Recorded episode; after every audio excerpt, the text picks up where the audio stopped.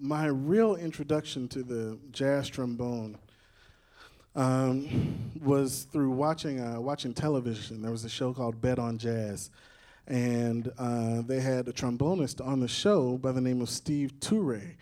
Uh, some of you will know that name, uh, but many of you will not. But you've heard him, and I know you've heard him because he's the house trombonist on the television show Saturday Night Live uh, for about 20 years now. Um, Steve was on that show, and um, he played a song going into the credits that I fell in love with, uh, and only heard about 20 seconds of it.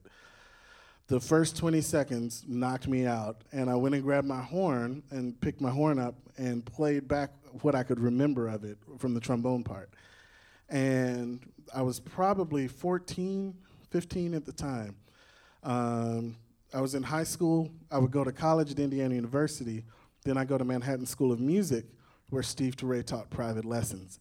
And so eventually I sit down in a lesson with Steve and I say, Steve, you have to give me a copy of this song. It's, you know, I've had this song with me. He said, Yeah, which one is that? And I pull out my horn and I start playing. And he goes, Oh, okay, you sound good. Sounds good, but uh, you're playing it in the wrong key. And uh, he said, Man, I wrote that uh, I wrote that in B flat and you're playing it in G minor. And I just sat back in my chair and I was like, Man, I can't I've had this with me, you know, 10 years now. I can't, can't change how I do it now. He said, okay, well, man, play it there, you know.